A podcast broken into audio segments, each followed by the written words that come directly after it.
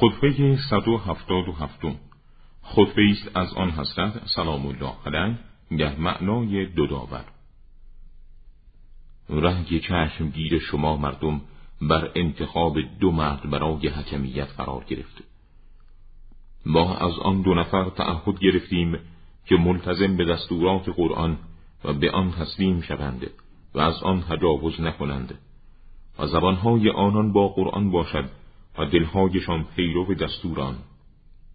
آن دو نفر از قرآن منحرف و گمراه شدند و حق را رها کردند در حالی که آن را می دیدند هوای آنان ستم را پیشه کرد و رأیشان کجراه را پیش گرفت.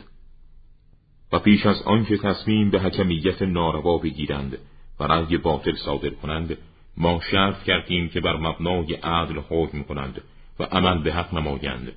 و رأی نادرست و حکم ظالمانه صادر نکنند